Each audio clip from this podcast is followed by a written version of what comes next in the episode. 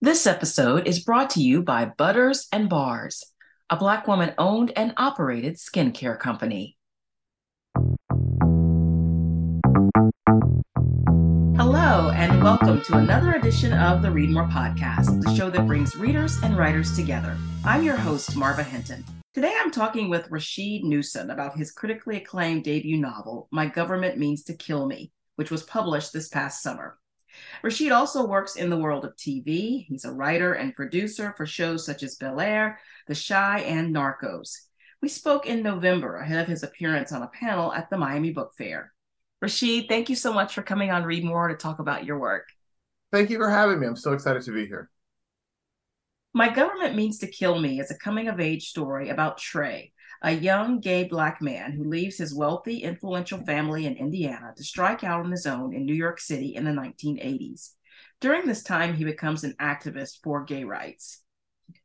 Rasheed, you tell Trey's story in such a unique way that I you know, picked up the book, just started reading, and I had to stop myself after the first chapter, go back and look at the front cover to make sure that I was in fact reading a novel uh, because it feels like a memoir. Why did you decide to write it in this style?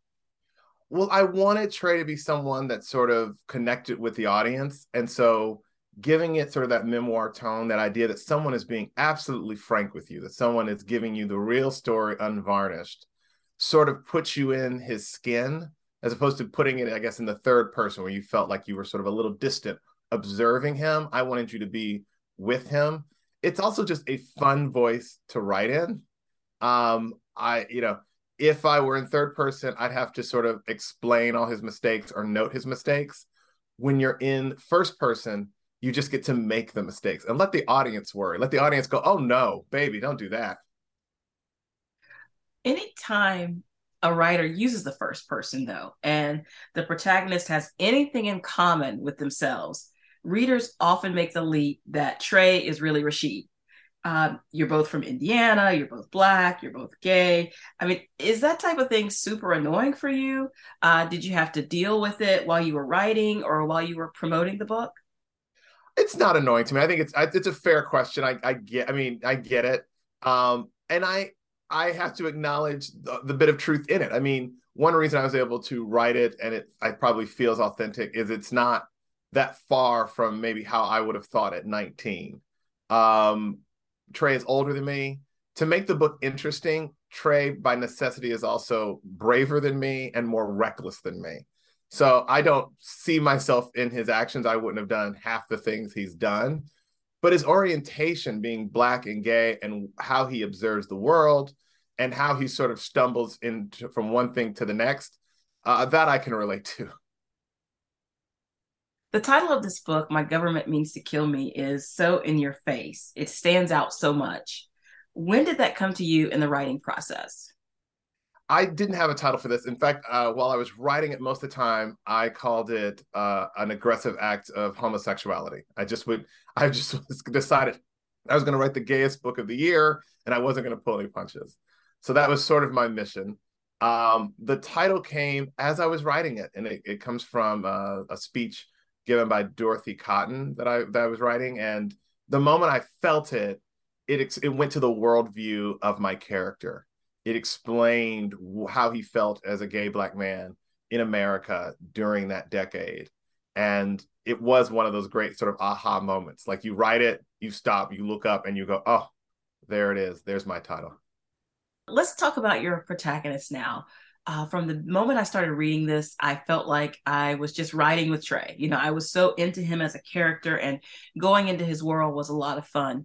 How is it that he first started speaking to you as a writer? Well, oddly enough, he came to me in another book. I wrote a novel about a multi generational family in Indianapolis, and he was in the third generation. And so I knew his family history and his backstory. That book did not sell. I had a, a lit agent at the time who took it out rejections, rejections from all the editors. And that was a bit crushing. And I was trying to figure out what I wanted to write next. And I loved Trey as a character. And in that book, I had sent him off to New York when he was 17 and, and didn't follow him because that book took place in Indianapolis. And so I just decided, well, I'm gonna I'm gonna follow Trey. I know this character. I'd been writing him in part for two years before I started this book. So he was easy to tap into. And by the way, I, I suggest that as a writer, that if you've got something you go, boy, I know I can knock this out of the park, or I'm really tuned into this, go for it. No one said this had to be hard. Your chapters in the book are listed as numbered lessons. And as I was reading, I found myself sharing some of Trey's advice to people in my life, such as you can't protect your interest if you don't have an accurate understanding of everyone else's. And probably my favorite was the vast majority of us are merely pawns in someone else's game. Don't get defensive over this point, embrace it. Once you do, you can begin to manipulate the board. Positioned correctly, pawns can checkmate kings. How did you get this idea to have Trey share these words of wisdom and where did they come from? Well, for first, it's it's sort of it's a writer's trick to sort of get myself out of a jam, which is Trey, when you meet him, is 17. By the end of the book, he's 19. Um, with all due respect to people that age, um, they can be very insightful, they can be very intelligent, but there there isn't yet an ability to be terribly reflective about it because you're doing it at the time. And I wanted him to be able to reflect on his youth. So I imagined he was many decades older looking back, which meant I could, at the end of chapters, have a moment of reflection on what he'd gone through. And it just helped me sort of sharpen some of the points I wanted to make through the book anyway. You use footnotes liberally throughout the novel to give readers more information about the real people and places you reference, and sometimes to explain what came from your imagination and what is indeed fact. For example, you tell readers about former North Carolina Senator Jesse Helms, about performers like Sylvester and the Weather Girls, and about famed gay clubs in New York City that were forced to close by the city. Personally, I felt like I learned a lot from these footnotes about the fight for civil rights in the gay community and about the government's response to the AIDS crisis in the 80s, as well as about pop culture. Was including these always part of your plan? And did it require an immense amount of research on your part? It it wasn't originally part of the plan. It sort of came up because I I don't like it when I'm reading a book and I feel like it's reaching past me to a wider, oftentimes whiter audience. So it's supposed to be about black people, but they're explaining something like they're telling me what collard greens are. And I'm like, I, I don't I don't need this explanation. Oh, that's right. You're trying to get Pam in the back. Got it. And I didn't want to do that. So if I'm if the book is something where I felt these two would not be explaining it to each other, you know, two gay black men in the mid 80s, one of them says, Oh, Luther's album came out. Did you hear it? They don't have to say it's Luther Vandross. They know that. But I wanted, I respected that a lot of the audience, particularly a lot of the audience that might be younger, may not know who these people are. I work in television. I work, you know, every assistant is like 23 years old and they just moved to LA six months ago and I would just sort of every once in a while go, "Do you know who Larry Kramer is?" And it was the barest of sketches. It was like, well, he was an AIDS activist. Okay, but what was he like? They have no idea. And I get that. I get that. It's not, I mean, they know of, but they don't, they haven't had an intimate knowledge because we don't teach queer history in school. I mean, where would they, where would they have picked that up? And so everything they know about that era is a sketch. And I just wanted to fill that information in for those who needed it but if you've already had that information, I didn't want to worry you one bit. You can just read the prose and you don't even have to bother with those footnotes. They're there for the ones who need the help. In the novel, civil rights activist Bayard Rustin, who orchestrated the March on Washington in 1963, but was forced to take a back seat in the movement because he was gay and is still neglected in history books. Um, I know personally, I did not learn about him until I was an adult. I no one ever mentioned him when I was growing up. Um, he plays a very prominent role in this novel. Young Trey meets him in a black bathhouse in the city, the Mount Morris Baths, and he becomes a mentor to him. He tells him about what it was like to work with Martin Luther King and befriend James Baldwin. You mentioned in one of your footnotes that there's no evidence Rustin was a customer in this bathhouse or in any other gay bathhouse or sex club. How did you decide to include him in the novel? And were you worried about any backlash just because as you mentioned in the footnote, there's no proof that he was ever um, a you know visitor to these places. There is no proof he was a visitor to these places, but he was once arrested in Pasadena, my current home. Uh, he was found cruising in a car with another man. Uh, this being, I believe, in the 1950s, and minor charge, paid the fine, no jail time, of course. But what it did, just that piece of history, was it, it made me look at him in a different way. And what it made me realize is this icon of like uh, African American history and, and, and LGBTQ plus history was also a human being with sexual urges and needs. And I just wanted the audience to see him that way as well. Um, I will tell you, I was absolutely worried about backlash uh, from either his foundations, from his friends, uh, from his surviving partner, Walter, Naegle. I've been lucky to say that that has not happened. I mean, this weekend I'm going to the Bayard Rustin Center for Social Justice to, to do an event. So they have embraced the book. And uh, Mr. Rustin's partner Walter will be there. His his only note on the book is that on one page I describe Mr. Rustin as stooped and flabby because he was in his 70s. Uh, he sent me a picture of Rustin at the beach around that age where he looks trim and fit. And he wanted me to know, he wanted me, me to know that there was nothing uh, stooped or flabby about Mr. Rustin. Well, that is nice. I, I would just imagine I can see how you might be nervous about that. It's good that they were embracing of the book. I probably feared Larry Kramer more. Larry Kramer was alive when I started writing this book, and you know, you you work very hard on a novel. You work for years, and I suddenly did. I thought I don't want this book to come out, and Larry Kramer just to denounce it and trash it, as he was prone to do in his life. Um, and that just be all people know about the book. Oh, that's that book that Larry Kramer hates. And I really did uh, fear that.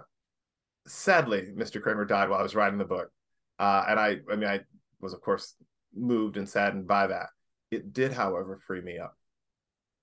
So, did you hear from anyone though that that knew him and I say... knew I heard uh, I heard from somebody who is sort of the uh, the his official biographer, uh, who thought I got Larry dead right on in a lot of key ways, and that that was that felt good. I mean, with both these people, with with you know with all the people in this book, there are troves and troves of uh, audio recordings and their own writing and their speeches and other people's accounts of them that it was at a, I found they were accessible. They were people I could write about. So there are a lot of things in that book.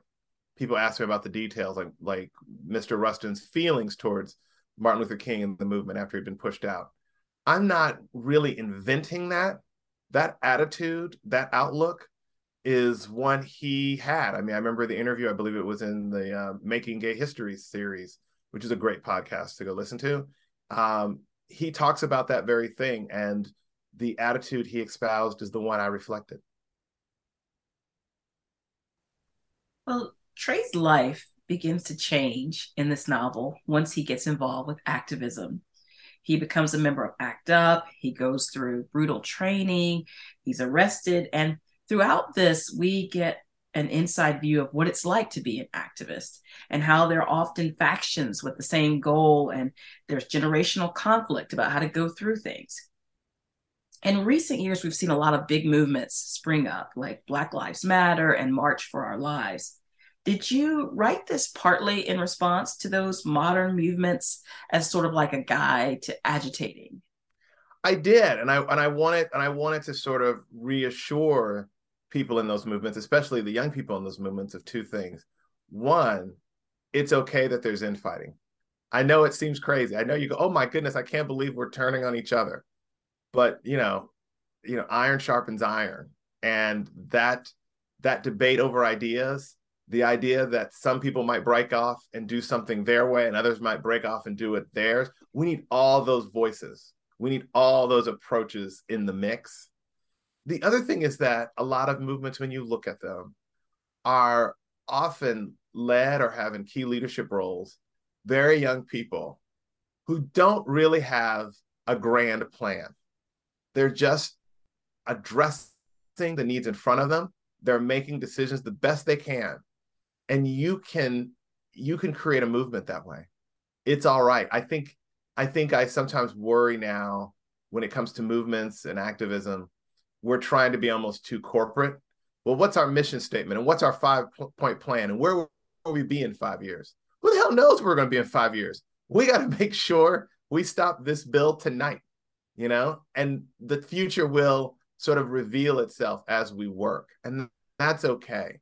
We don't have to mimic um, corporate america. We don't have to have talking points for everything. Sometimes they turn the camera on you just speak from the heart. That's the best thing you can do you don't have to you don't have to plan everything within an inch of its life you'll kind of go crazy if you try so i i hope that comes through that this is i thought of i think act up and uh, the gay rights and AIDS activists were some of the most effective in in in, in all of time.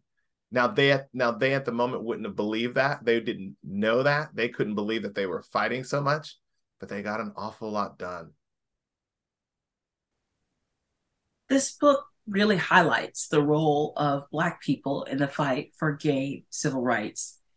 When Trey is arrested at a demonstration, he notes that most of the people being beaten and hauled off are people of color, even though most of the demonstrators in this instance are white. Why is it so important for you to look at the movement through this intersectional lens? Well, I think I think we've got a, we we can be more honest about the truth the further we get from it. It seems as human beings, um, I I both fault and understand why sort of early AIDS activism and early stories about AIDS were white centric. Because at that time, we were appealing to Congress or the government, and it was generally white men sitting on the other side of the table. You want to bring them someone they can quote unquote relate to. You want to put someone there that they could imagine might be at their dinner table. So you send Kevin because he's blonde haired and blue eyed, and maybe he could be their son, and they will have sympathy for you. That's a strategy I understand. We're trying to send the most effective uh, spokespeople forward. But what it does over time is anyone who doesn't look like Kevin is kept in the back, is silenced, is suddenly not asked to join the board, is suddenly not at the table when we're making decisions away from the policymakers. It just sort of sets in. And the truth is, in those back rooms in the beginning, there were a lot of people of color they didn't necessarily get to go and testify before Congress because they were deemed not to be the most effective advocates, but they were doing a lot of work. And I just, now that we are further away, there are a lot of things we can talk about. I mean, one of the things I talk about is just uh, just reminding people in this book, without being too graphic, that their idea of how people die of AIDS from the movies is almost romantic. I mean, almost every movie you see, uh, people dying of AIDS are surrounded by their loved ones and they gently drift away. This disease was a horrible way to die. Horrible. In fact, many people taking care of people with this disease, many doctors, would not allow people to, to, to fight this disease to their last breath. They would intervene. At the time when we, you know, 1985, 1986, you know, while we were fighting for other things, no one wanted to also introduce the right to die no one wanted to talk about mercy killings. That would have muddied the waters. Now, this many years out, that can be part of the story. We can admit that we had to do that for our loved ones because this disease was so wretched and there was no other relief. You know, even today, so much time has passed.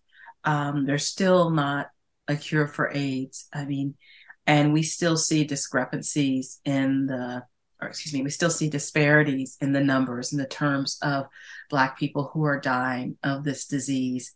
I mean, do you feel like uh, those activists in the 80s, and I know some of them are are still with us and still trying to make change. Do you feel like this has sort of been put on the back burner for some people that we just don't hear about it as much? I mean, um, you know, we see commercials on TV for PrEP and it seems like there's a still a population of people though who are not uh, who are still suffering with this and who it seems like no one is paying attention to them it isn't it isn't getting the emphasis it used to i mean there was something um and that's and that's what I think really spurred the movement to great strength in the beginning was well if you get this you die. And any number of us could have it. And so everybody felt incredibly connected. No one felt invincible. Now with prep or truvada uh now with it being in a lot of ways a manageable disease i don't know that people feel as vulnerable as they used to and on the whole, that's not bad. Like I'm, I'm glad that it's a manageable disease. I'm glad that there's prep. I'm thrilled that there's Truvada. I'm, I mean, we wanted those answers, and it is quite amazing that we got there as fast as we got there. So that's commendable. I do eh, with every movement after progress, you still look and you go, well, wait a minute, who did we leave behind? And I'm glad that we still have advocates who are fighting for that. But when the population of people that is threatened grows small, it is hard to get mainstream attention. Uh, we saw this with COVID. When COVID first came out and they were like, well, only the really sick and the really old are dying from it. There was almost this. I mean, I remember thinking, well, is that okay? Are we all right? They deserve to die, right? But the thought was, this is only a threat to a limited part of the population. And so the general public when that when they learn that goes well we don't have to do anything. When it suddenly was taken out you know people younger and i mean when it when it really went wide then it became we need to mobilize. I'm afraid that seems to be part of human nature.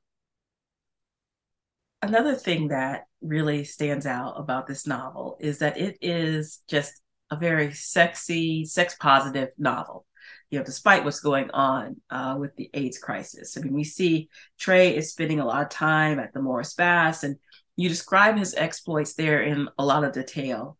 Why was it important for you that we see this side of Trey's life? Because normally, again, when you tell these stories closer to the mid 80s, that would have been frowned upon.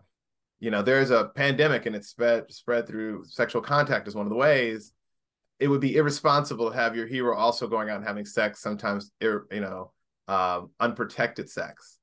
Yet that's the truth of it. I mean, and it's the truth of it because people need a release, especially during dark times. Uh, and sex has proven to be one of the best releases uh, throughout human history. Um, and I wanted to show that someone who was facing something so stark would need to party and feel alive and almost feel rebellious. And sex was a way to, to do that. I also think of sex as not just something carnal, but a legitimate human need. People need touch, they need intimacy. Some of us need to be kissed, we need to be held. And I wanted all that in the mix too. It also just rings true to life when you're 17 to 19 years old in my own life, I went to college in DC and I volunteered at a, a foster house for children who were HIV positive and had AIDS. And I would be there some Friday nights uh, when the kids got off school and I was a volunteer caretaker, help them with their homework, help them with dinner, put them to bed.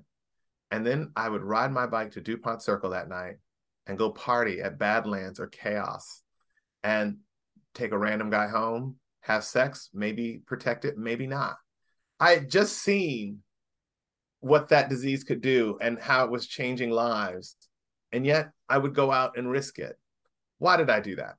Because I was 18, because that's the sort of decision you make when you're 18, but also because I needed in my head probably to balance out the heaviness of one thing, I needed to release it somewhere else. Well, let's switch gears now. I see we don't have a whole lot of time left. So I'm just going to ask you a couple of questions about what you sure. like to read. Uh, do you have any novels that you find yourself returning to again and again? Um, I like to call them go-to novels, or maybe you've read them so so many times, but you know you're still going to read them again because there's something that draws you to them. I mean, almost anything by Kurt Vonnegut. I mean, I I love Timequake, which even people people some people get down on Timequake. I love it. Um, I'm actually I'm really big on poetry. Um, Nikki Giovanni is a hero uh, Rita Dove, Billy Collins. So those are sort of some some go tos for me. Um, I'm trying to think of what else I sort of love. Uh, Toni Morrison's great. Um, so those are probably the ones I, I hit the most. Uh, oh, and 100 Years of Solitude. I, oh, oh no, no. If I had to pick, um, oh my goodness, uh, no, no, Hundred Years of Solitude. is great. Well, on the flip side of that, do you have any novels that you have struggled to get through and maybe just finally decided to put it aside, or maybe you did finish, but you just found that your reaction maybe was very different from the reaction of readers at large or or critics about it. Oh my goodness, I have whole writers. I I can't. I mean, I don't understand what the fuss about James Joyce is. I mean, I'm like we have to decode this. I mean, I write to be read and understood. This feels like a silly game and I'm not sure what the point is. Um Hemingway never moved me. Faulkner, a lot of the I mean, a lot of the white men of the old canon I just couldn't get into. Um you know, Fitz got uh, uh, or uh, uh, Fitzgerald, I love. Uh, Great Gatsby is probably a book I've reread a thousand times. It feels modern and real.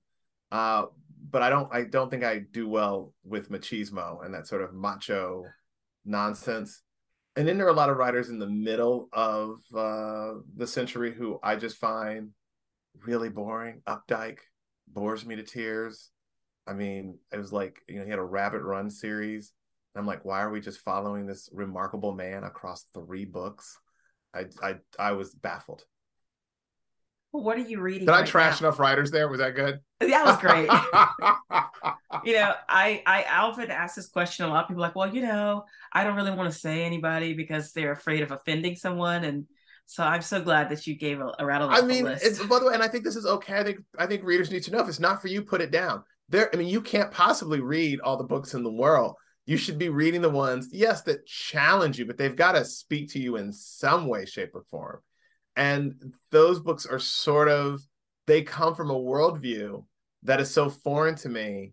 Not only do I not get it, I'm not interested in going there. Well, I can totally relate to that. What are you reading right now? Oh my goodness. Uh How Not to Drown in a Drink of Water by Angie Cruz um, is on my bedside t- table. Um, I just finished uh, Sacrificio by Ernesto uh, uh, Mestre-Reed. Um, trying to think what else I'm getting into. Oh, I'm I'm doing Less Is Lost by Andrew Sean Greer. So that's those are the ones I'm I'm working on now. And what about your own work? Are you already busy writing another novel? Are you too busy with your TV work? How, how's that work? Oh no, I'm writing another novel. that makes so much. It's the beginning. It's so much fun.